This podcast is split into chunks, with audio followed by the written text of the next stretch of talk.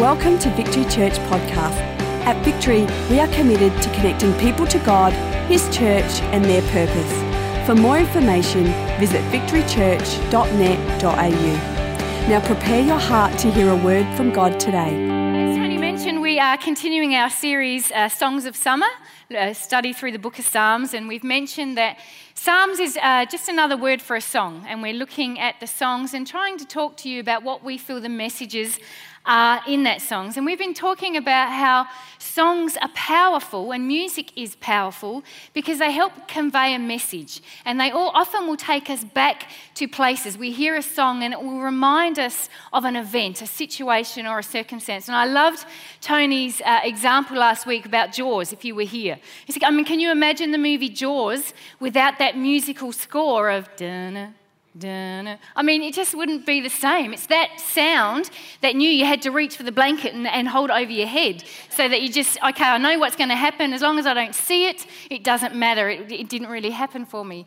And he shared with us some of his favourite songs and some of the memories that that brought back for him. And I just thought, I'm not competitive, but I thought, you know what, he had a chance. So I've got to share some of my songs, some favourite songs, and some of the memories that they bring back for me, because I just thought, hey, you need to know me, all right, in case you just don't know me well enough already. So, firstly, I want you to listen to this song, and I'm going to tell you what this song means to me. So thanks, guys at the back.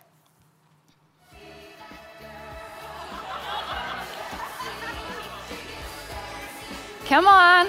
That's it. Derek's got the moves. Dancing Queen, come on, it's ABBA. Who remembers ABBA? I cannot hear Dancing Queen without going straight back to my 9th birthday, my very first album, ABBA Arrival, the helicopter on the front, there's Benny, Bjorn, the two Annas on there, ABBA Arrival, 9th birthday, Dancing Queen. Every time I hear that song, I am straight back there to my 9th birthday. What about this one? When Liberty Valance walked around, the men would step aside. Don't pretend you don't know it. Because the point of a gun was the only law that Liberty understood. When it came to shooting straight and fair. Come on. He was mighty good. Come on, you know it. Where's my younger hearters? Who knows that song? Gene Pitney, the man who shot Liberty Valance. Do you know why that's a memory to me? Now, you may not know this, but there was a thing called records. And then record players. And that song takes me way back to when I was a little girl, probably 5. My dad had, I don't think he has anymore, it'd be worth a fortune if he did. He had a collection of old 45s. They were singles. None of these CDs, iPods, you know, MP3 players where you can download music, records. And my job on a Saturday night, I could pick the single out. I could put it on the record player. I could pick up the arm, whatever, you know, with the needle on, and gently place it without going across the record as it moved. I hear songs like that. That takes me back to those Saturday nights with my mum and dad and their family and friends as they would sit around and have fun together and be playing those old time songs. What about this one? Wake me up before you go, 'cause I'm not planning on going solo. Come on, who knows it?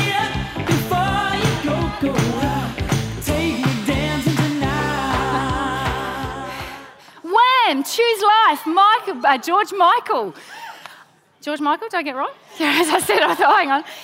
You know, I want to tell you, we didn't have YouTube when I was a youngster, but if we had YouTube, I would have been an internet sensation. That song takes me back to high school. My girlfriends and I, 80s hair, shoulder pads, fluoro, acid wash jeans, hairbrush, microphone, mirror, and like... Choose Life, baby. When we didn't know what any of that was about, and we certainly didn't know what George Michael was about. Now, Tony shared with you his favourite movie. Check out this song from my favourite movie. Oh, my. Remember this? My darling, I've hungered for your touch. Do you know say that the WEA record a spike in pottery attendance classes after that song. Now, the Righteous Brothers, I'm sure, didn't write it for that reason, but Ghost, the movie Ghost, immortalised that song. That song, I cannot hear that song with going straight to that scene. Demi Moore, Patrick Swayze. In fact, I actually did do pottery classes after that with my mother. I probably didn't understand why my mum wanted to do it. Now I do, but we joined up pottery classes. And then I had a revelation. I could only make ashtrays, and we only had one nana who smoked. And I already had my Patrick Swayze anyway, so. And then finally, one more of my songs that creates a memory for you. Please take it away, guys. A church house, gin house, a schoolhouse, outhouse, on highway number 19. The people keep the city clean. Come on. They call it Nutbush. Nutbush by Tina Turner takes me straight back to our disco dancing days. Didn't matter if you had two left feet, no feet. That song came on and everybody went to the dance floor. So songs present a message. They create a memory. And the reason for our series is we want to take a look at some of those psalms, some of those songs, and present to you the message and the memory that it was intended. So today, it's my privilege to share with you from Psalm 139. So I'm going to read it to you today, this morning. It is long. I need to slow down, take a breath. So Psalm 139, verses 1 to 24. If you have your Bible or your iPod or your iPad, then you can follow along. If not, it won't come up on the screen this morning, but I will read slowly so that you can follow me. All right. Psalm 139, verse 1 says, "You have searched me, Lord, and you know me. You know when I sit and when I rise. You perceive my thoughts from afar.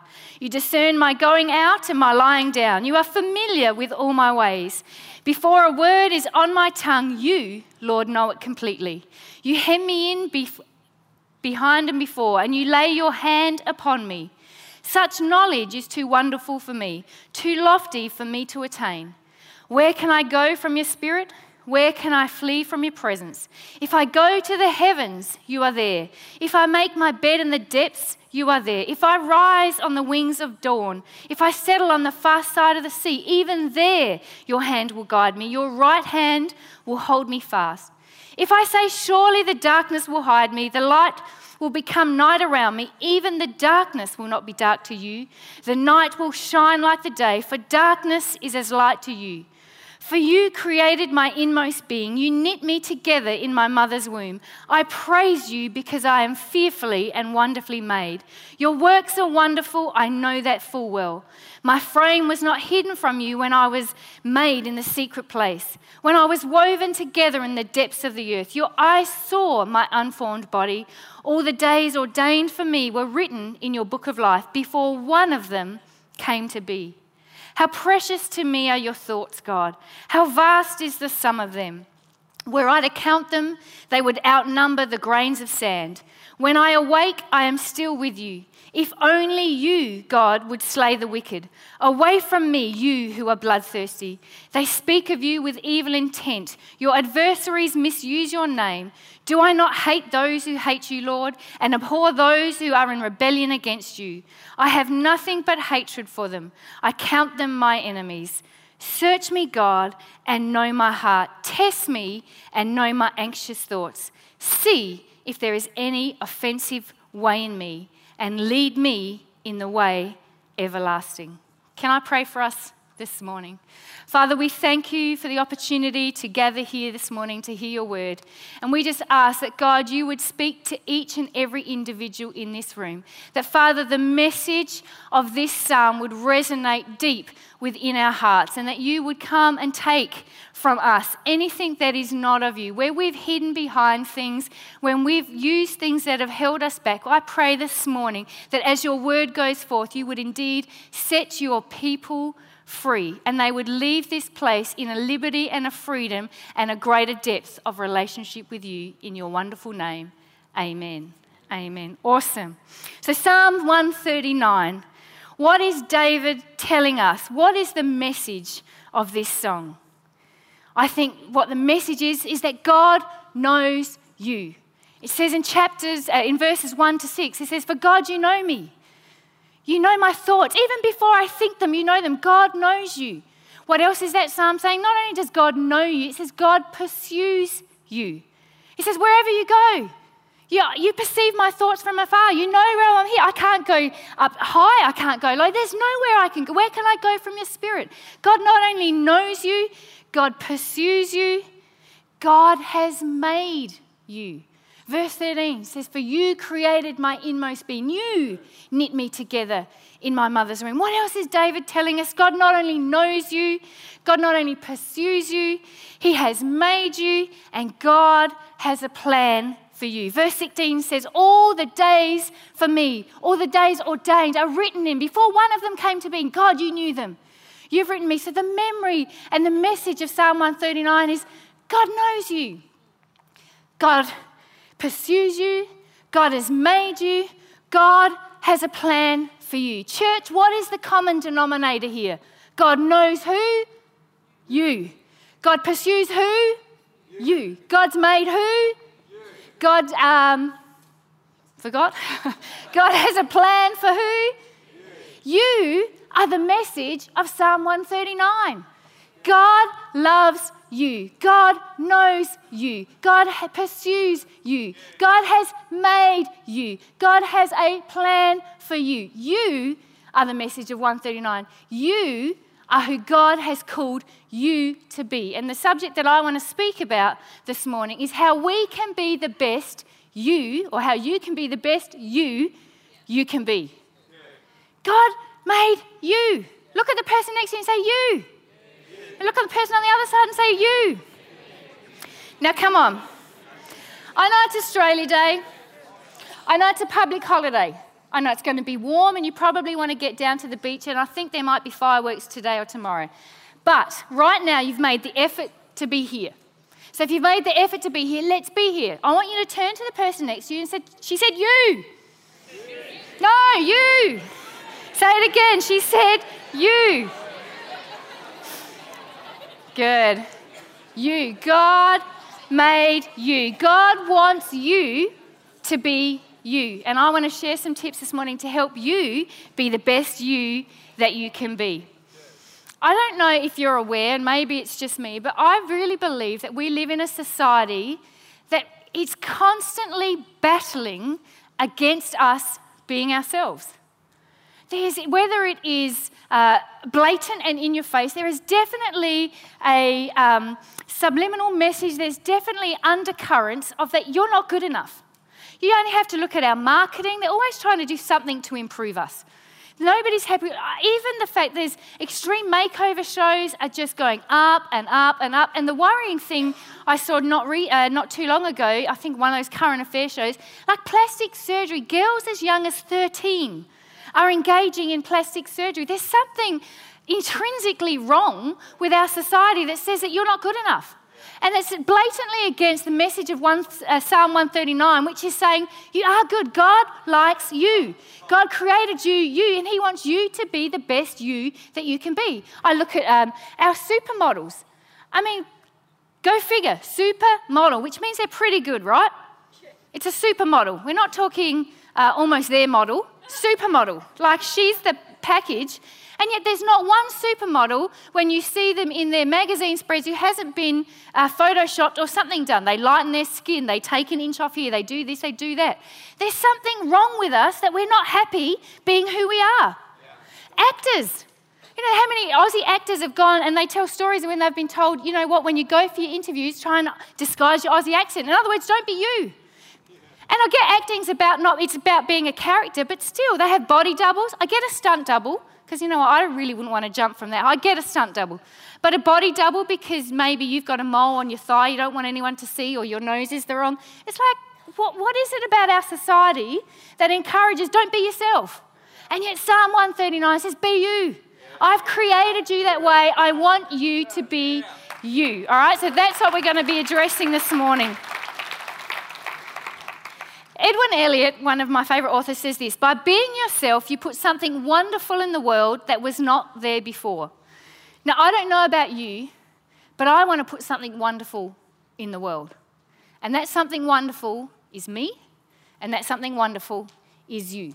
And so again, I want to share some keys that help us to be the best us that we can be. So the first key this morning, if you're taking notes, how can you be the best you that you can be, is you've got to remember that you're unique.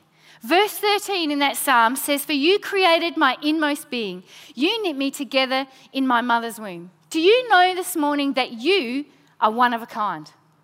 I don't mean do you know it here. Yeah, I've read it, I've heard it. I mean, do you know it here? You are one of a kind. There is no one like you. We often talk about the testimonies and we say over 7 billion people in the world. That's not taking into account those who've been, and that's not taking into account those who are coming. Right now, over 7 billion people in the world, and not one of us is the same. I mean, look at your fingerprints. I know you may think that they were designed for police purposes. Some of you, because the police may need them for future reference. No, your fingerprints are a permanent reminder that God has made you, you. You are unique. He has made you that way. Did anyone see the news this week about the Nelson Mandela statue? Every artist puts his fingerprint on something. So our fingerprints are God's fingerprint all over us. It's God's reminder saying, this is who you are. Well, the makers who made the Nelson Mandela statue that they unveiled wanted to put their signature trademark, and they wouldn't let them. So what they sneakily did is they put a rabbit in his ear.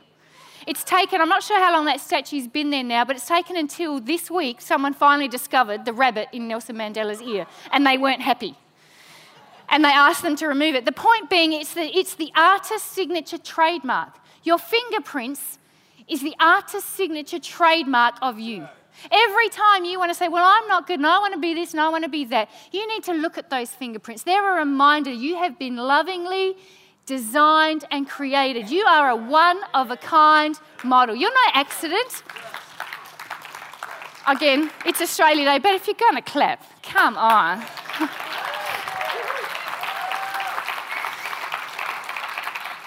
I love what the Message says about Psalm 139. It just says, "Oh yes, you shaped me first inside, then out." And I love the imagery there, because if you've ever seen an artist at work, and maybe right now Unchained Melody's playing in your head and you're thinking of the pottery wheel, but if you've ever seen an artist, when they get into what they're doing, they totally switch off. And I can tell you years and years and days of going to the beach with the Rainbow family. And Mr. Rainbow, aka Keith, aka my father-in-law, is an artist and a sculptor of note. So I once made the mistake of saying, let's do a sand castle thing. And we started, and then we decided, let's do a mermaid. So of course, I'm the mermaid. So it's 40 degrees. I'm sitting on the beach, let's make this mermaid. So they start. 3 hours later, I was melting. Keith, can we just take the photo? But you know what? Keith, hours making sure we've got the tail shape right. Then there's the fins, and he's in there, and he's got all the things on the ends of the fins. Because, you've seen a mermaid's tail, right? You've all seen one. So they've got the feathering down the bottom. And then there's from about the waist down, he's got all the sand in here, and then scales. So he can't just leave it sand, it's scales. So little shell-shaped scales, 3 hours. And then the bodice, I was just just take the photo. Please, I'm melting. But you know what? Every time I think of that, it's a picture of God and what he says. He says, he shaped me inside and out. And I can see Keith now. He didn't care whether I wanted it that way. He was no, I am the creator, creator's at work. Leave me alone, back off, don't even think about giving me direction. He was in there doing it. And that's a picture of what God has done for you. He's created you. He's knitted you together. He's got in there and said, he's formed the inside and then the outside. He's got in there. I'm not going to argue with you whether he's spoken into being, but it just says the Spirit came in and he's a part of you. God has created you. He has knit you together. He's come in and lovingly and thought, I'm going to do this. So that nose shape that you have, that eye colour you have, the hair, maybe the bone structure you don't like, the way you process things, the way you think, the way you see things, the gifts and the talents, the things you're good at, the things you may argue with, God lovingly put them in you. God's formed them and said, there's a purpose for why I've done that. This is why I'm doing that. God has created you unique. You are have you seen pottery?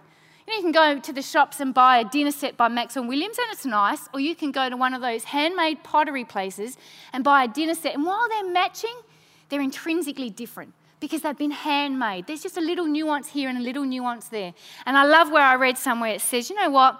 We're all made from the same dirt. We're just different utensils. If you're struggling to be you, if you are fighting with the fact that God has made you and you don't like who you are, remember this. You are unique. You have been lovingly handcrafted, purposefully and deliberately by God the Father himself. The first key for you to be good at who you are is to understand and know that you're unique. The second key for you to be the best you that you can be is you've just got to stop comparing. Verse 14 says, I am fearfully and wonderfully made. Your works are wonderful. I know that full well. Now, you may sit there and say, well, it's not rocket science. We all know you don't compare. Okay, if that's true, why is it that comparison constantly trips you up? It trips me up and it trips you up. Comparison is a thief. Comparison steals your satisfaction. I mean, because, you know what, I was quite happy with myself until she walked in like that. And then I started thinking, oh, hang on. That doesn't add up. And comparison steals your joy. Comparison steals your self-confidence. Comparison steals all the things that God has placed in you. If you want to be the best you you can be, stop comparing. 2 Corinthians 10:12 says, we do not dare to classify or compare ourselves with some who have commended themselves. For when they measure themselves by themselves and compare themselves with themselves, they're not wise. What is that scripture saying? It says you're an idiot if you compare. So sometimes, you know, I have to look at myself and say, Kath, you're an idiot. No, you're not really an idiot because you're made in the image of God. You're just doing a silly thing. Stop comparing. And the sad thing is that there is nothing immune. There's no off limits to what we'll compare. We'll compare everything. Compare our husbands, compare our homes, compare our pets. No, my dog's better than your dog. No, my rabbit's better than your rabbit. Our kids, our scores. No, I got 20 in my HSC. I got 18. There's nothing we will not compare. Stop it. Be the best you can be. Stop comparing. There's nothing worse than a second-rate Tony Rainbow. We've got a first-rate one. Be a first-rate Drew Clift. Be a first-rate Clive Bennett. Be a first-rate you. Stop comparing. I don't need another Tony Rainbow. This world doesn't need another Tony Rainbow. This world needs you.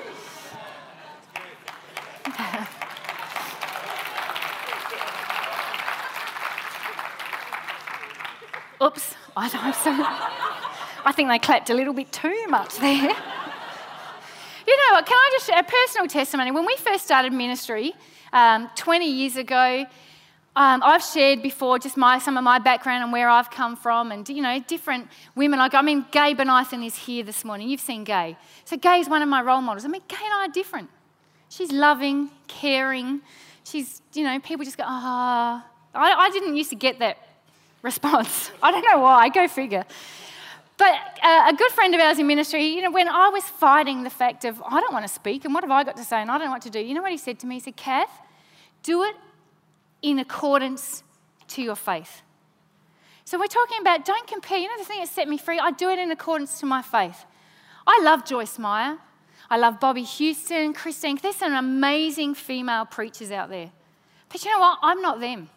And I can get all bent out of shape or intimidated in trying to be them and thinking, well, I don't measure up, or I can do what Chris told me. He said, Kath, do it in accordance to your faith. You've all been given a gift, a talent. You've all been given a race to run. You've got to do it in accordance to your faith. In Romans 12:6, it says, we have different gifts according to the grace given to each of us.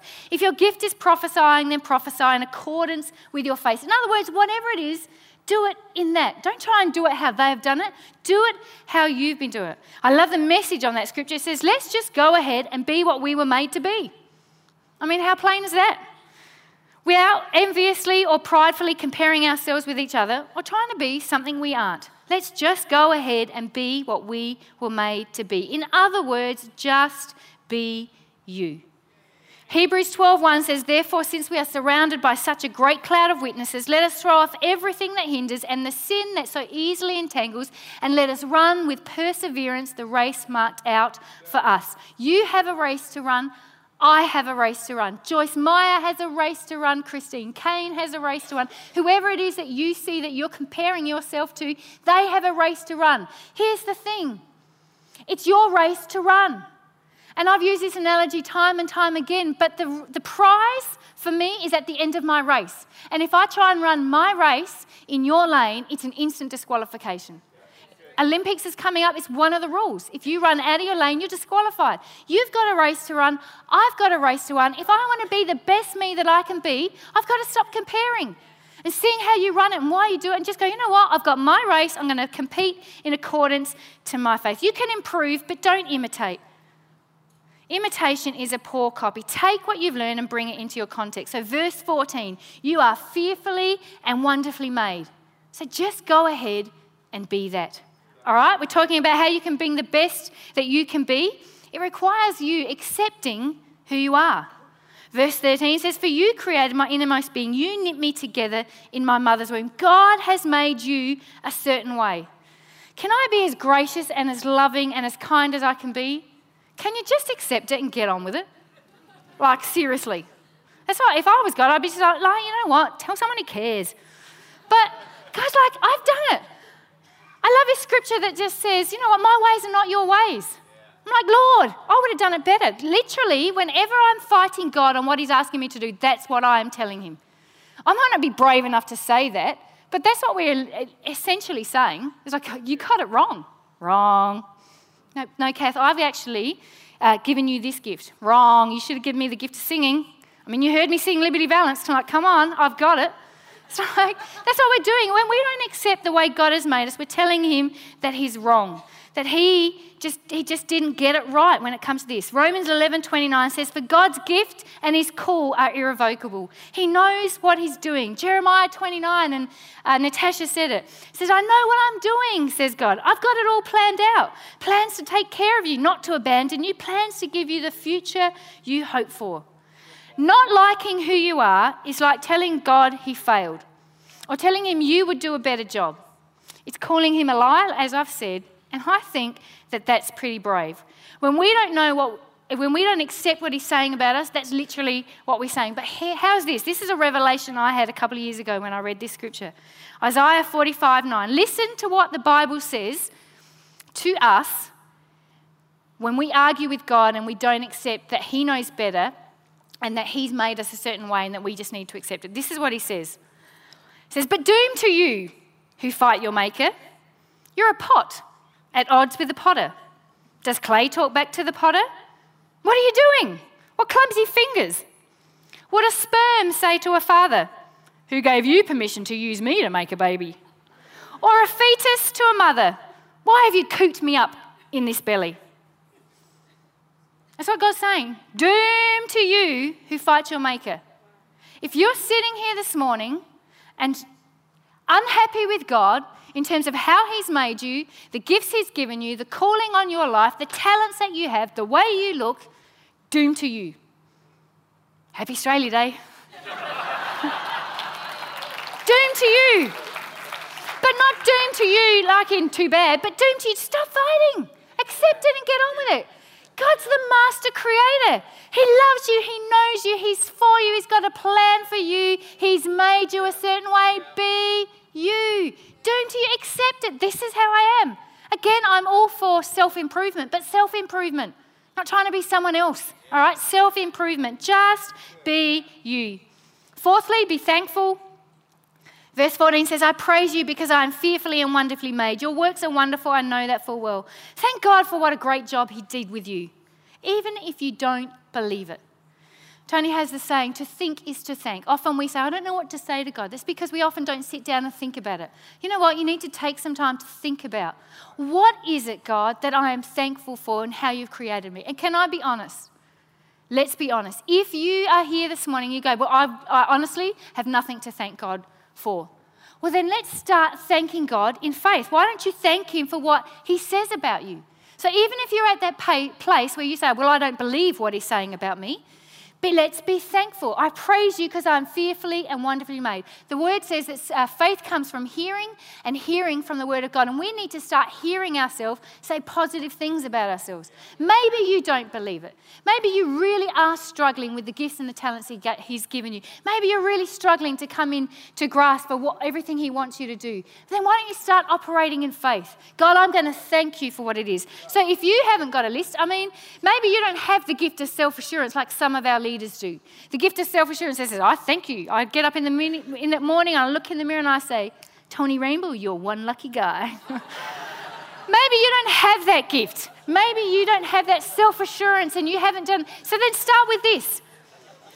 Here are some things you can say. Start, write them down. From tomorrow morning, you get up and you say, God, I thank you that I am loved, John 3:16. I thank you, God, that I'm gifted, Romans 12:6. I thank you, God, that you chose me, 1 Thessalonians 1:4. I thank you, God, that you've called me, Romans 8:23. I thank you, God, you've equipped me, 2 Timothy 3:17. I thank you, God, that before anybody disapproved of me ever, you approved of me, Romans 8:31. Faith comes from hearing, and we need to hear ourselves say good things about ourselves. Agree with what God says about you. It doesn't matter what they said about you. What matters is what God says about you. And God has said those things about you, and as you prophesy them and speak them over yourself, you'll start to believe. The word says that as a man thinks, so he is. As you start to change your thinking, you thank God for the way He's made you. I thank you, God, you've created me this way. I thank you that I think that way. I thank you that I see that way. I thank you that I've got this height. It means I can reach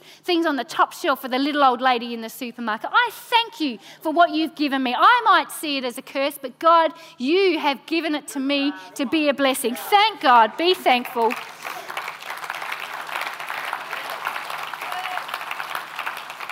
I love that saying. Tony mentioned it again last week. The grass isn't greener on the other side. The grass is greener where you water it. If you want to feel better about yourself, start watering yourself. Start prophesying and speaking to yourself. And then finally, we're talking about how to be the best you can be.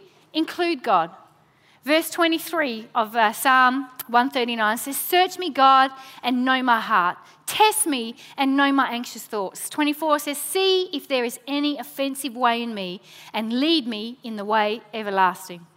There is no better person to reach out to help you be you than God Himself. Yeah. Ask Him. Ask Him to help you. Say, God, I really struggle in this gift that you've given me. I really struggle. So help me. When Chris said to me, Katha, preach in accordance to your faith. Lead in accordance to your faith. I had to get on my knees and say, God, I need you to help me. I see how gifted Tony is. I see what he can do, his confidence. That's not me. Help me be me. I had to include God. I said, God, come and help me. Lead me, guide me, teach me. I had to do some work, sure. I had to work on things. I had to work on communication. I had to work on knowledge. I had to work on personal skills and things like that. But I included God. I said, God, you come and do that. You've created me this way. You've got the instruction book to life, so I'm going to read the instruction book and help me to be able to facilitate the things you've called me. Ask God to help you. Ask Him to guide you, to teach you, to empower you. One of my favourite old songs, come Holy Spirit, fall afresh on me. Just like, Holy Spirit, I'm in a position where I don't have the strength, the grace, the words, whatever. Come and won't you be to me what I need you to be. Include God. We want you and God wants you to be the best you He can be. David says in that scripture, search me, God. Where do you say, search me, God? God, where am I complaining about the things you've done or asked me or given me? Where am I complaining? Show me that, God. Where am I arguing with your design and plans for me? Where is my non-acceptance of these gifts and talents? Literally saying, I don't agree with you. Where is that in me? Search me, know me. Wow, what actions, what am I doing that's offensive to you? God, help me, lead me, guide me, and help me make the changes I need so that I can be the best me that I can be. As our musos come up, and I'm going to hand back to Tony, this is what I want to leave you with this morning. Every time you feel down on yourself, every time you feel you're no good, every time there's that curse of wanting to compare yourself to others, or you just have that negative thought of, I'd just be better off being someone else, I want to pray that Psalm 139 would be to you like Nutbush City Limits is to me, Like Dancing Queen takes me back to my 9th birthday. Like Liberty Valance takes me back to my dad's knee. I pray Psalm 139 would be a moment that's created a memory for you. And that memory is that God knows you, God pursues you, God has made you, God has a plan for you. That 139 would be a message that says that God loves you, that He wants you, and He wants you to be the best you can be. The you He created you to be. And I want to finish, as I hand back to Tony, with this quote I read from Brian Houston this week. It was a tweet. And he says, "You are God's handiwork. When He created you, He knew what He wanted, and you are what He came up with." Thank you for taking the time to listen. If you have any questions, please email us at admin@victorychurch.net.au.